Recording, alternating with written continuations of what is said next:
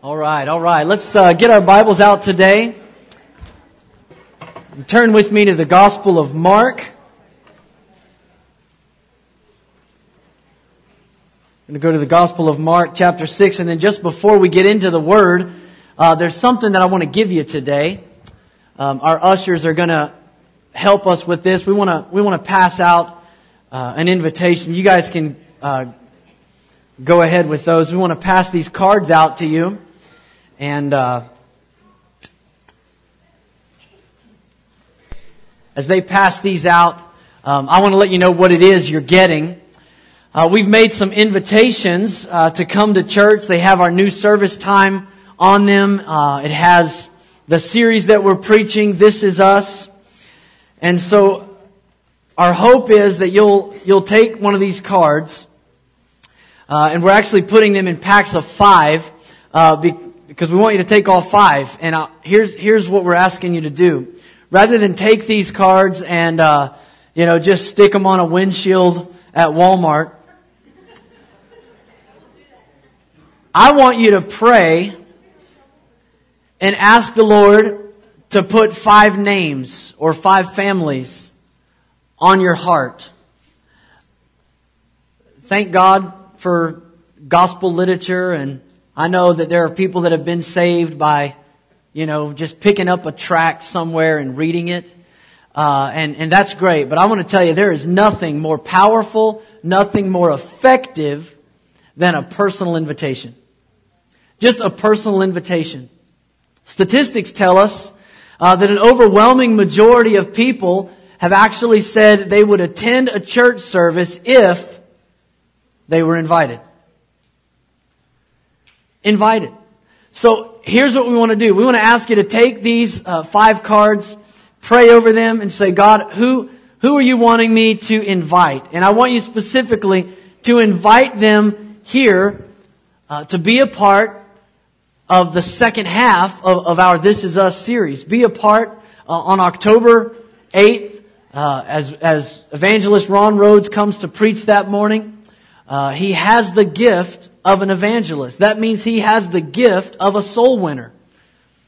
It means that God uses him uniquely for lost people to be found. And we praise God for that gift. And we want to celebrate the gifts that God has given the body of Christ. And so I want to invite you to leverage that Sunday to invite someone to come, to be a part of the 9 or the 11. Now let me give you some advice, because you've probably already decided if you're coming to the 9 or the 11. But if you invite somebody and they say, yes, I think I'll come at 9, then you should come at 9.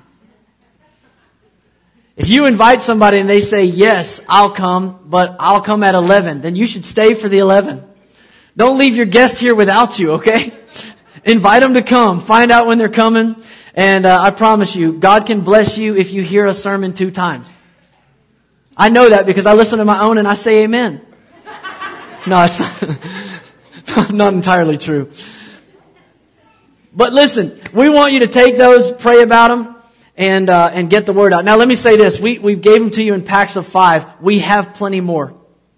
And that weekend of October 8th also happens to be the Bridge Bust. Any locals that go to the Bridge Bust, you know what that's all about? Awesome. So listen, if you want to take more, they're out at the info center. We don't want to leave them here. We want to take them and we want to pass them out. Maybe you're planning on going to the Bridge Bust that weekend and walking the 1.5 miles across and the 1.5 miles back. Take a big old stack of cards. It would be awesome when I get there if every vendor that I show up has a stack of invitations to our church already sitting there. That would just be awesome. So you can work on that. But invite people to come to church. Such a simple step of obedience. So take those. There's more of them out there. This morning, are you in Mark chapter 6? Find your place with me. Mark chapter 6. I want to read the story first and then we'll dive into it. So we're going to begin in verse 30.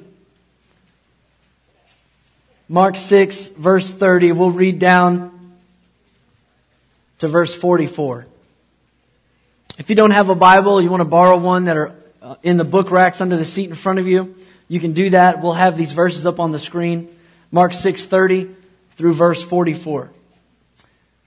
The apostles gathered around Jesus and reported to him all that they had done and taught. Then, because so many people were coming and going that they did not even have a chance to eat, he said to them, "Come with me by yourselves to a quiet place and get some rest." So they went away by themselves in a boat to a solitary place. But many who saw them leaving recognized them, and they ran on foot from all the towns, and they got there ahead of them. When Jesus landed and saw a large crowd, he had compassion on them, because they were like sheep without a shepherd. So he began teaching them many things. By this time, it was late in the day, so his disciples came to him. "This is a remote place," they said, "and it's already very late. Send the people away so that they can go to the surrounding countryside and villages and buy themselves something to eat." But he answered, "You give them something to eat." They said to him, "That would take more than a half a year's wages. Are we to go and spend that much on bread and give it to them to eat?" "How many loaves do you have?" he asked. "Go and see." When they found out, they said, 5 and 2 fish. Then Jesus directed them to have all the people sit down in groups on the green grass. So they sat down in groups of hundreds and fifties, taking the 5 loaves and the 2 fish, and looking up to heaven, he gave thanks and he broke the loaves. Then he gave them to his disciples to distribute to the people. He also divided the 2 fish among them all. They all ate and were satisfied. And the disciples picked up 12 basketfuls of broken pieces of bread and fish. The number of the men who had eaten was 5,000. Father, I just pray today that you would open our hearts to this incredible story. God, I realize I've spent much more time this week meditating on this text than anyone else in the room likely. But God, would you help us by your Spirit to just see the truth that you want to impress upon our hearts and lives. God, thank you for this time in your word. In Jesus' name. And everybody said amen? Amen. Amen. Amen. Today, I want to get into this story. And, there's something interesting about this story. In the Old Testament, we have the major and the minor prophets. Now, the major prophets are not called major because they're more important. And the minor prophets are not called minor because they're less important. They're called major because they have more content. They're much longer books. And the minor prophets are rather short. If you applied that same practice with the New Testament miracles of Jesus, this would be a major miracle. Not because it's a greater miracle necessarily, but because of the sheer volume of text that it takes up. This one miracle is the only miracle that Jesus performed outside of his own bodily resurrection that is written about by all 4 of the gospel writers. Matthew, John, Luke, and we've just read the story in Mark. All the writers talk about this same thing going on. And not only did they talk about this miracle 4 different times, but it's a miracle that Jesus performed twice. In fact, we read in Mark 6 just now, and maybe your Bible has a heading like mine. It says, the feeding of the 5,000. But if you turn over just a couple of pages, in Mark chapter 8, we read that Jesus does it again. It's the feeding of the 4,000.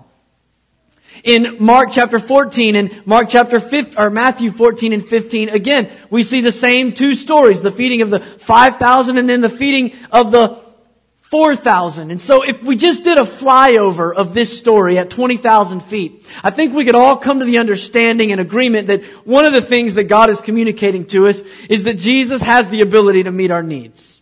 Can we say amen to that? He can meet our needs. If this story says anything, it shows the supernatural power that Jesus has to multiply a little and make a lot. To take something that looks like there's not enough and to provide more than enough. That there would be 12 basketfuls left over after distributing one boy's lunch to over 5,000 people. But today what I want to do is I want to fly a little lower. And I want to look at some of the characters in the story. I want to see some of the people that were impacted by this incredible miracle. And hopefully today we'll see us as well. As we work through this story, I want to start with the main character. Any good sermon, this is the main character. It's Jesus. Look with me again at the first part of the portion of Scripture that we read. It explains to us that the apostles had been out ministering. They just reported back to Jesus all they had done, verse 30 says. And then it says, because all the people were coming and going, Jesus wanted to get away with His disciples. Rest is important. Amen? Amen. Like nudge the person that just fell asleep and say, amen. Rest is important, just not now. So the disciples had had this incredible time of ministry. They come back and Jesus says, guys, this is great, but there's so many people here. There's so much going on. We don't even have time to sit down and eat a meal. So let's go to the other side so that we can get some rest. Let's go to the other side so that we can recuperate. So look at verse 32. It says, as they went away by themselves in a boat to a solitary place, but...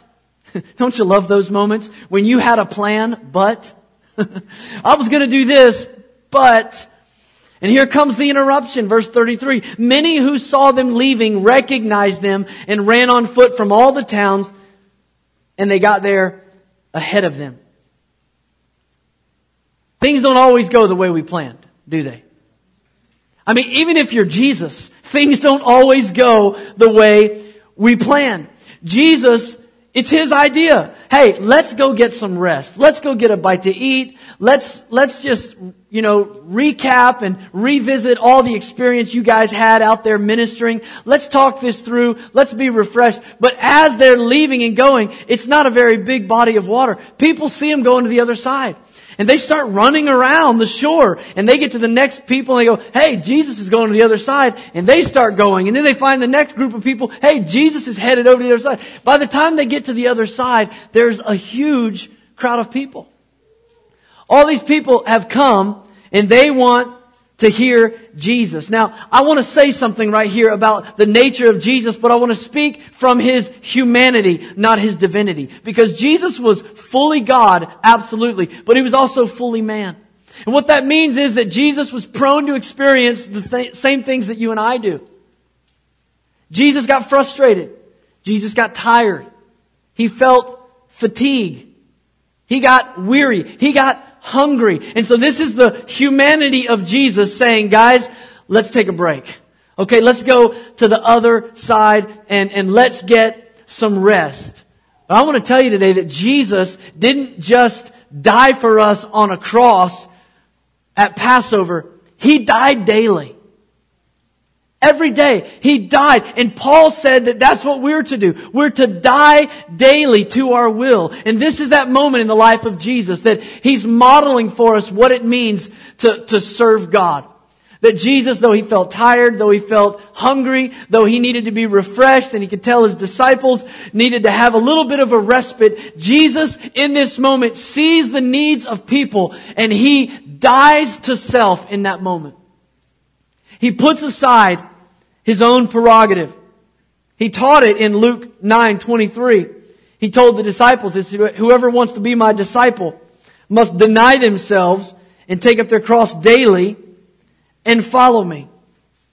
But He also modeled it. And here in verse 34, we see Jesus modeling it. He said, it says, when Jesus landed, verse 34, and saw a large crowd, He had compassion on them, because they were like sheep without a shepherd. So He began teaching them many things. You know, I heard somebody, this isn't one of the Beatitudes, but somebody added this one into the Sermon on the Mount. And it goes like this. Blessed are the flexible, for they will not be bent out of shape. That's a good one. It's not in the Bible, but it's a good one. These guys had been ministering all day. And yet, there's a crowd. You know, it's interesting, you know, as I read this week, I couldn't help but apply it to our current circumstances. And this verse answers a theological question. What do you do when a big crowd shows up? You start a second service. I'm only half joking. Jesus is like, hey, awesome time of ministry. Let's go take a break. Oh, hey, more people. Let's do another service, guys. And He rallies the disciples together. Listen, I understand in our church context, we're asking more of people. If you're a part of the vision of this house, you know, you just heard Pastor Chris a moment ago asking you to buy in, to say, hey, I'll serve, I'll do more. For some of you, it's I'll stay an extra hour one Sunday a month. I'll serve in the second service. I'll sign up for a ministry I've never done before. I'll jump in. We're asking a lot of you. I get that. I realize that's what's going on. The reality is there's just one motivation that Jesus has here, and this same motivation ought to be our motivation. And here it is in this verse. He saw a large crowd, and he had compassion on them. So the question for all of us, and this is by no means a guilt on anyone, because it's so much bigger than what we do in the church in the morning, on Sunday, on the weekends. This is about all of life. But our motivation base has to come down to that question. Is it convenience or is it compassion? Am I driven by what's convenient, or do I have compassion for lost people, for the body of Christ, for those in need of ministry? So the truth is this, there's a lot of people. I mean, let's not deny it. We live in a consumerism-saturated culture. It's all we know. Everything is driven by the consumer's desires, needs, and wants on every level. And so that has bled into the church. And there's a lot of people that they pick a church based on convenience. I mean, it's close to my house. The service times work for me. I like the music that they play is the music that I listen to. And so they choose a church based on convenience. And honestly, that's okay. There's nothing wrong with that. In fact, we're hoping and praying that by offering another service time, people would say, you know what? You've invited me before. I think I will come. That works for me. That's convenient. And nothing wrong with that. But if you've served Jesus for any length of time, you can say amen to this reality that this gospel that we're trying to live out, this Jesus that we're following, it's not a gospel of convenience. I mean, it won't work for you very long if your motivation is just convenience. What you're going to figure out is that people that are convenience motivated are the easiest targets for the enemy. You're the easiest target for the enemy because it doesn't take much at all to sideline you from purpose. I mean, just put a hiccup in your schedule. Just make something not work out. Make something, you know, stress you out a little bit more at work. Do something to just make your life a little bit less convenient, and that easily, he's already taking you off the team. You're no longer effective. So what is the motivation base? Jesus didn't just die on a cross. He modeled daily what it means. That's why he told the disciples, you can follow me. But it includes denial of self and taking up a cross. And you know what I've noticed? Convenience never carries a cross. Convenience doesn't carry a cross. Oh, it may serve. It may get involved from time to time. But convenience doesn't carry a cross.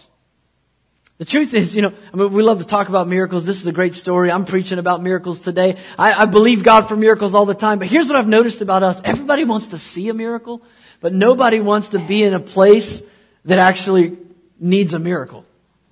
Right? And that's why this convenience versus compassion thing is so dangerous, because if we're afraid to tread into waters that may require us to be at a place of sacrifice, a place of desperation, a place of dependence upon God, if we're not willing to go into those places, we're never going to be at the place where we receive the miracle of God. So we would love to see a miracle, but we don't want to ever be in a place where we need a miracle.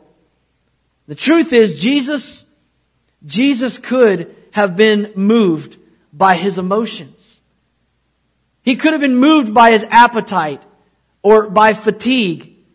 But that's not what happened.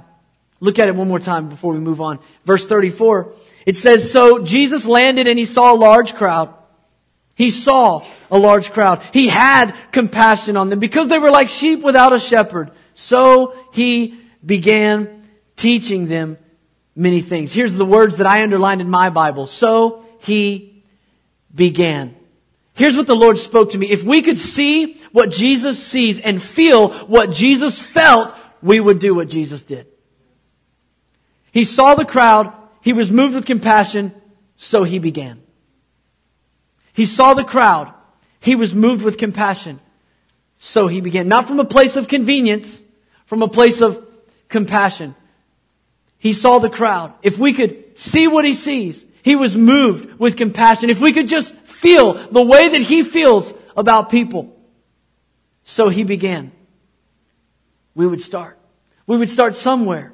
We would serve somebody. We would love somebody. We would tell somebody about Jesus. We would give in some relief effort, or we would support a missionary, or we would tithe to the church. We would do something. We would have to do something if we saw what he sees and felt what he feels. Let me talk about another character in this story as we move forward. The Bible says in verse 35, by this time it was late in the day, and so his disciples came to him. This is a remote place, they said, and it's already very late. And here's the rationale they came to. Verse 36, send the people away so that they can go to the surrounding countryside and villages and buy something to eat. But Jesus answered, you give them something to eat.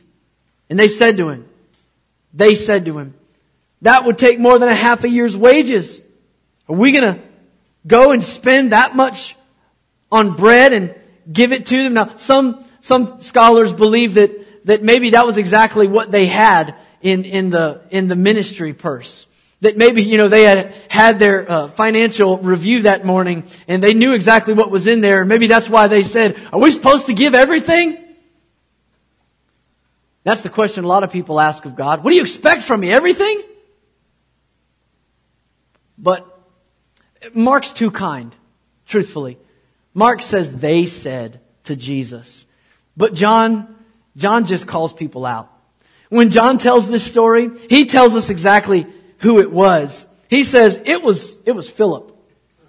Philip's the one that asked the stupid question. And I love John's telling of it because not only does he tell us that it was Philip that asked the question, but he also tells us that Jesus' purpose for asking the question was just to test them. Listen to this. It's in John chapter 6, verse 5 through 7. It says, same story, different author. When Jesus looked up and he saw a great crowd coming toward him, he said to Philip, where shall we buy bread for these people to eat? And he asked this only to test him, for he already had in mind what he was going to do. Philip answered, it would take more than a half a year's wages to buy enough bread for each one to have a bite. This little story, it amazed me that Jesus would ask him such a difficult question. And yet then John tells us now Jesus actually only asked him to test him. He knew what he was going to do. He just wanted to see what Philip thought he should do. Have you ever been driving down the road? You're jamming out to your favorite song. You're listening to the radio, and all of a sudden, the song stops, and you hear and you jump out of your skin, and the voice comes on. This is a test of the emergency broadcast system. You ever had that moment? You're like trying to turn the radio down. This is a test, and this is one of those moments for Philip. They give you those tests because they want to make sure that the communication lines are open. They want to make sure that if this was a real crisis, you would know how to get a hold of you. They would know how to tell you what you need to know to get you where you need to go. It's in case of a real emergency. This is how we communicate. You get on the right frequency. And I believe that's what Jesus is doing here with Philip. He says, I want to make sure you're dialed in, Philip. I'm going to test you here. And he asked him this question. It's a test for Philip, but it's also a test for us. You might be facing some questions that you don't have answers to. Maybe this morning you're asking questions. You're going, it's just not possible. How can we feed all these people? This is not possible. I'm going to tell you this morning, be encouraged. It's just a test. In fact, Jesus already knows what he's going to do. He already knows. You might be fretting over it. You might be wringing your hands. You might be wondering, but Jesus already knows what he's going to do. He's not up there in heaven trying to brainstorm. He's not got the dry erase board out trying to figure out how to solve your problem. He already knows what he's going to do. And yet sometimes he still allows you to sit and wrestle with the question. And for some of us, that's right where we are. We're wrestling with the question. But I want to challenge you today. Don't despair over what you're facing. It's only a test. It's only a test. It's an opportunity for you to recalibrate your life. It's an opportunity for you to dial into the right frequency. The Bible says this in 2 Corinthians chapter 9, verse 8. And God is able to bless you abundantly. God is able to bless you abundantly so that in all things, at all times, having all that you need, you will abound in every good work. That's the capability of God. He's not wringing his hands. He's not worried about it. All right. So when the enemy comes in and says, it's never going to work. It's never going to work. You're never, it's not going to work. There's no solution. You just go, Boo! This is just a test of the emergency broadcast system. And the emergency line is Jeremiah 33:3. Call upon me and I will show you great and mighty works that you do not know. God is available to us. So the challenge from Jesus to Philip is this. He says in verse 37, he says, you feed them. You give them something to eat. And right away, Philip does what we would probably start doing. He starts doing the math. You feed them. Okay, well, you know, 5,000 divided by 200 denarii, cost of bread. And, you know, he's trying to figure all this out. Now, some theologians believe that Jesus was picking on Philip because he actually was from Bethsaida, which is only 9 miles away. And so maybe he would be the one that might actually know the closest place to buy that much bread and fish for everybody. The truth is, we all do the same thing. When we see impossible circumstances, we start doing the math. We start running the numbers. We start trying to figure out how can we make this work. And can I just say, if you try to calculate your obedience, you're always going to come up short. You can't calculate your obedience to the Word of God. The math never works. It just doesn't. In 1 Kings chapter 17, Elijah said to the widow of Zarephath, he said, give me something to eat. You remember the story? He said, give me something to eat. She said, look, I don't have anything to eat. All I got is a handful of flour, a little bit of oil. You caught me in the process of gathering sticks. I'm going to go home, make a fire, cook this so me and my son can eat our last meal and we're going to die. Not enough. The math doesn't work. And the prophet of God says, okay, do that. But first fix me something to eat. And the Bible says that the oil never ran out. Her provisions never ran out through an entire season of famine. While the rest of the world was in hunger and lack, she was provided for because she didn't crunch the numbers. She didn't do the math. She just said, okay, God, if you want me to do this, I'll do this. You remember Peter and John in Acts? They're going up to the temple and there's a crippled man by the gate called Beautiful. And he says, alms, alms, alms for the poor. And Peter and John look at him and they say, silver and gold have I none, but what I have give I unto you. In the name of Jesus Christ, rise up and walk. And the man was made whole. Why? They didn't do the math. Oh man, he needs money. I don't have any money. Jesus will never ask you for what you don't have. We should never undervalue what we do. What I have, I give to you. So the question on the test is, who's your source? That's really what Jesus wanted to know. Hey, Philip, who are you trusting? I mean, now, it says the feeding of the 5,000, but Matthew's telling of the story says plainly that that was only the men. It didn't count the women and children. So we know there were women and children there. There could have been 15,000 people gathered here. Maybe 20,000. We don't know. There's a lot of people. And it's absolutely insurmountable odds. Nobody is prepared for this. And Jesus looks at him, probably with a grin, and says, hey, Philip, how do you think we should feed all these people? The test is, who's your source? Are you getting frantic because I'm moving in a way that doesn't make sense to you? Or are you abiding in the vine? Are you trusting me? Let me tell you about another man in the story. He comes on the scene in verse 38. Jesus asks, how many loaves do you have? Go and see. When they found out, they said, 5 and 2. Again, this is Mark being nice. He said, when they said, but John tells us who it is. If you go to John chapter 6, he goes, that was Andrew. That was Andrew. I was there. I saw him. Mark wasn't there. John was there. I saw him. It was Andrew. Listen to this. John 6, 8, and 9. Another of his disciples, Andrew, Simon Peter's brother, spoke up. He says, here is a boy with 5 small barley loaves and 2 small fish. But how far will they go among so many? I'm sure that he appreciated John including that last question in his gospel. Andrew says, how far will they go? And let's be honest, that's a pretty good question. I mean, you know, if you're trying to steward your resources, not a bad question. How far will these go among so many? But the key question is not, do I have enough? The true question is, am I willing to give what I have? See, the question is never, do I have enough? Jesus never asked that. Do you have enough? He just said, what do you have?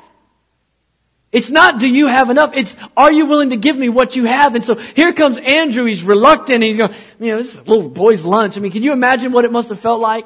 The 12 disciples go out onto the hillside and, you know, you're supposed to be here leading this great ministry. And you're like, you guys have any food you could share? Anybody? You got a lot of people here. We're taking an offering. You got any snacks? Anything. And this little boy comes up and gives him his lunch. Now, you know how the enemy plays in our minds. I can imagine Andrew's reluctance as he goes back to Jesus going, that's all I found. It's a little. Now, it's funny, in Sunday school, you know, we used to draw pictures of this story. And the kid always had 2 big baguettes. And like 2 big codfish, you know. I think they just did that because it's hard to color small with crayons. But let me tell you, that's not a boy's lunch. All right, that's not a boy's lunch. And we're talking like 5 little biscuits, like little flatbread, pitas, and some fish jelly to spread on it. You just get some flavor in it, you know. It was not, I mean, it's just a little bit. And he comes back and this is what I got. And even as he comes back, he says, but how far will they go among so many? And in the natural, it's an easy question to answer. Well, let's see. That was 1 little boy's lunch. That's probably going to feed 1. Probably just 1. And Andrew could have talked himself out of participation in the miracle. Just because he devalued the significance of what he had in his hands. He starts overanalyzing the situation. He starts trying to do the part that Jesus never asked him to do. He almost missed the miracle, but can I just encourage you today, the miracle always begins with what you have in your hands. It always begins with what you have in your hands. The word of the Lord says in Zechariah 4:10, who dares despise the day of small beginnings? Who despises the day of small beginnings? Stop trying to calculate your surrender. It never works. Just give Jesus everything. When Mary came into worship with the alabaster box, she didn't measure out her worship. She just broke the box. She just gave everything to Jesus.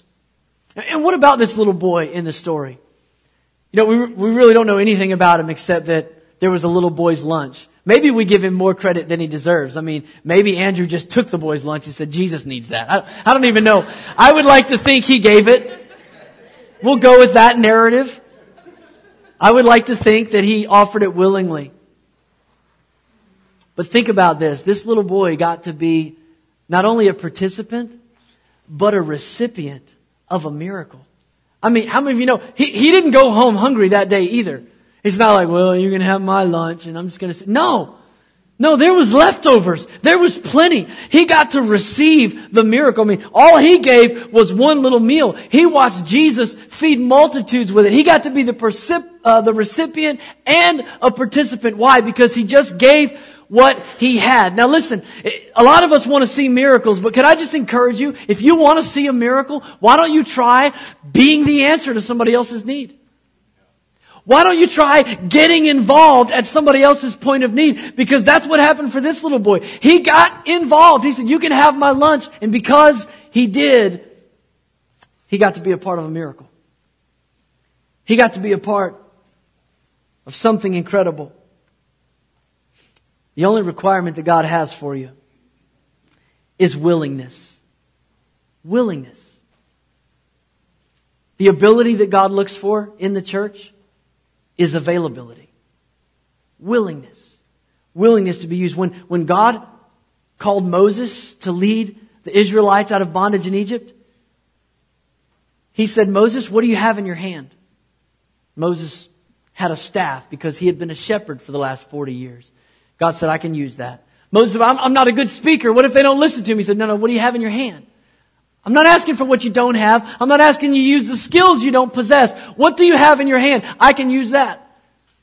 And with a rod, he led the people of God into freedom. When Saul tried to empower David to fight Goliath, first thing he did was he said, let me give you my, if you're going out there to fight this giant, let me give you my armor. And so the Bible says that Saul dressed up David in his own armor. And so here's this young man. And the Bible tells us Saul was head and shoulders taller than everyone else in Israel. So you can imagine this young man who's now moving around in armor that's way too big for him. And thankfully, David understood something. Look, if God is God, He can slay a giant with the resources that He's given me. I can't be something I'm not. I can't wear the armor that I'm not called to wear. I can't be you, Saul. But if God is God, He's given me every resource in my hands to slay the giants that He puts before me. And God has given you resources. That's what I'm trying to tell you this morning, church. God has put something in your hands. I don't know what the giant is you're facing. I don't know what the miracle is that might be out there. But I know that you plus God is enough. It's enough.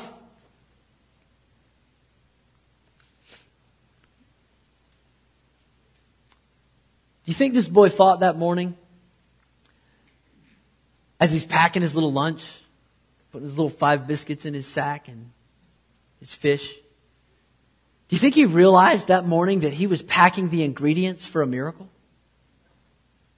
Can I just say a word about faithfulness? A word about faithfulness. That miracles usually happen on the tail end of a long obedience. It's not that we're just kind of out there doing our own thing, unaccountable to anybody, just kind of, and then all of a sudden we get in a crisis and we need a miracle. No, miracles usually are the result of a long obedience.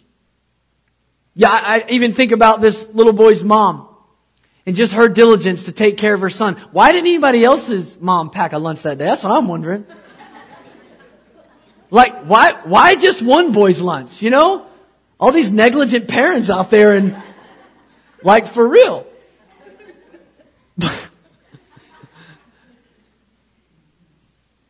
But you know what? It didn't look glamorous. It didn't look glorious. She was just faithful, taking care of her kid. And for some of you, that's your ministry right now. You're called to the front lines of your own home. Your greatest ministry is raising up your sons, your daughters, or your grandkids. And whether it was the job you thought you would have at this stage in your life, it's the one that God has for you, and it's the most significant thing you can do. And here she is just being faithful. She's just doing the things that she ought to do, and never devalue the significance of a long obedience in the same direction. Just faithful. She packed the ingredients that morning for a miracle. Look at verse 39. It says, then Jesus directed them to have all the people sit down in groups on the green grass. So they sat down in groups of hundreds and fifties. Can I just say this? God is a God of order. Here's Jesus organizing all the people. Now, I feel the need to say that sometimes when I talk about the miraculous, because a lot of the church has equated a moving of the Spirit with chaos. You know, I mean, if we have an order of service and we sing 3 songs and we pray this prayer, we receive the offering and somebody preaches, well, it might have been good church, but the Spirit didn't move. But if we get 2 songs in and the worship goes for an hour and a half and nobody preaches and everybody just laughs and sings and has a great time. We go, wow, didn't the Spirit of God move this morning?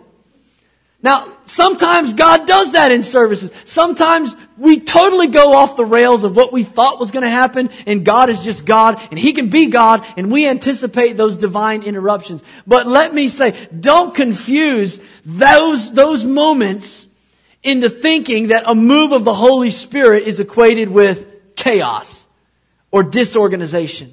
See, the reality is Jesus is getting ready to do something by the Spirit's power. He's about to manifest a miracle. And before He does, He gets people organized.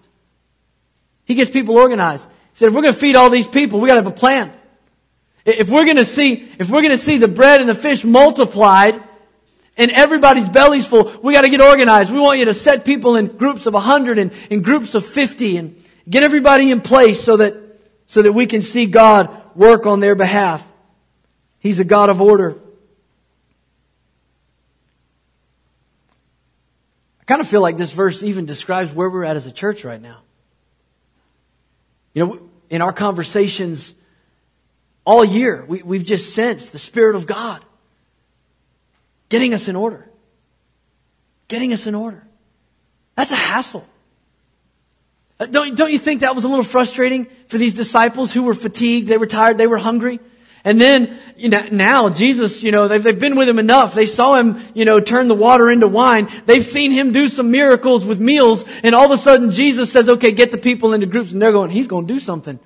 The last thing I want to do is walk 300 yards away and organize a group on the back of the hill. Hey, if you're going to do it, can I get a snack to get started? I mean, you know, because it's hot. It's been a long day and we were tired on the other side. Jesus says, we need to get organized. It's going to take time, but we need to get organized. Another thing that I think is fascinating about this story is the next verse. 41 says, taking the 5 loaves and the 2 fish and looking up to heaven, He gave thanks and He broke the loaves. I think it's interesting that the first thing Jesus does is break the bread. The Bible says, a broken and a contrite heart the Lord will not despise. Did you know that God uses broken things? He's about to do a miracle, but first He breaks the bread. Don't be discouraged in a place of brokenness. Broken things are perfect ingredients for a miracle. It goes on to say, then He gave them to His disciples to distribute to the people. He also divided the 2 fish among them. You know what's awesome about this story? This isn't a miracle. This is like 15,000 miracles. It's not one miracle. It's not like Jesus prayed and He broke the bread and then He said amen and everybody looked and there was this huge pile of food. That's not how it happens. It says He broke the bread and He begins to give it to the disciples. He begins to pass it out. And then the disciples, they go into those quadrants of 50 and of hundreds. And they start passing. And the miracle passes through every hand. Everyone that's involved in the story is a part of the miracle. I just want to say, this is to our church. This is a specific exegesis of the Scripture. But let me just encourage you to understand that if the church is going to grow, if the body of Christ is going to be strengthened, we have to be willing to receive ministry from many hands. Let me clarify that statement. You know, the average church in America is 100 people or less. And there's plenty of factors that go into that. But I'll say one of the leading factors is a mentality that says, I can only receive ministry from the pastor. And though somebody might not verbalize that, the pushback when the church starts to grow is all of a sudden, well, you know, maybe somebody else comes to visit in the hospital and a person gets offended. Because they have this conviction on the inside that I can only receive ministry from the pastor. And they don't want to join a life group or a small group. I'm not talking about you. These are other churches. Just stay with me. They don't want to join a small group because I don't really feel like I'll be ministered to there. Now, come to church? Yes. Hear the message? Yes. Say amen? Absolutely. Well, maybe not. But I can't receive ministry from somebody else. I want you to see what happens here in this miracle of multiplication. Jesus doesn't multiply all the bread and fish. Jesus breaks it. He blesses it. He passes it out. And it's in the distribution that it's multiplied. It's as they serve. It's as the miracle goes from one hand to the next hand that God begins to bless the work. Ephesians chapter 4, verse 11 and 12 tells us what the minister's job is in the church. It's not to be the sole distributor of bread. The Bible says in this verse, it is Christ who gave the apostles, the prophets, the evangelists, the pastors, and the teachers to equip His people for works of service so that the body of Christ may be built up. Did you catch that? The role of the pastor in the church is to equip the saints, to equip the church, the body of Christ, for the works of the ministry so that the body of Christ may be built up. The miracle happens when the bread passes through many hands. Miracles can take place. Look at verse 42. They all ate and were satisfied. And the disciples picked up 12 basketfuls of broken pieces of bread and fish. The number of the men who had eaten was 5,000. Incredible story. And again, that's just the men. Matthew tells us there were women and children there as well. Let me just close by focusing in not on a character, but on the loaves, on the bread. We know that through many of Jesus' parables and His teachings that we can find us even in reference to an inanimate object. And I think there's a parallel to our lives even in the loaves. What is it that Jesus was trying to get us to understand? Why did He do this miracle 2 times? Why did the Holy Spirit inspire all 4 gospel writers to record this? What is God trying to say to us here in verse 43? Through the leftovers. Once again, I want to just turn your attention to the way that John records those words. John 6:12, it says, Jesus said, "Gather the pieces that are left over. Let nothing be wasted." God uses broken things. And His intention is that nothing would be wasted. It's interesting that this story that we're reading, as soon as this miracle happens, Jesus sends the disciples in a boat to the other side again. They still haven't gotten any rest. He says, "I'm going to dismiss the service. You guys go ahead and go." And so He dismisses the crowd. He goes up to the mountain to pray. And then the Bible says there in the middle of the night, Jesus comes down off the mountain and He sees the disciples out there. They're straining against the oars. A storm has arisen and they are fighting for their life against the current. The Bible says that Jesus goes walking out to them on the water. He comes walking on the water. This is still in Mark 6. And the Bible says they freaked out. That's not an exact quote. But that's what it says. They panicked. They panicked. They see Jesus and they said, "It's a ghost." They're fighting for their life. They think they're about to die. Here comes Jesus walking on the water. And they're terrified. And what they should have done is just look down. That's it.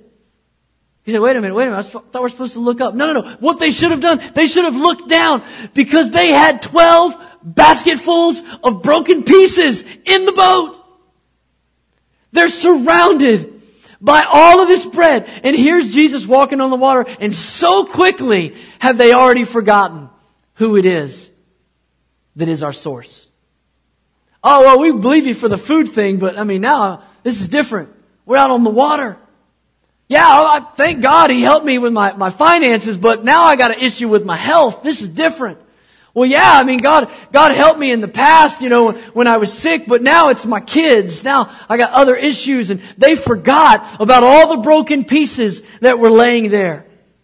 The Bible says in verse 51, the commentary in Mark 6, it says, "Then He," Jesus, "climbed into the boat with them and the wind and the waves died down. They were completely amazed. They shouldn't have been amazed, but they were completely amazed. Verse 42 says, for they had not understood about the loaves. Their hearts were hardened. They didn't get it. They didn't get it.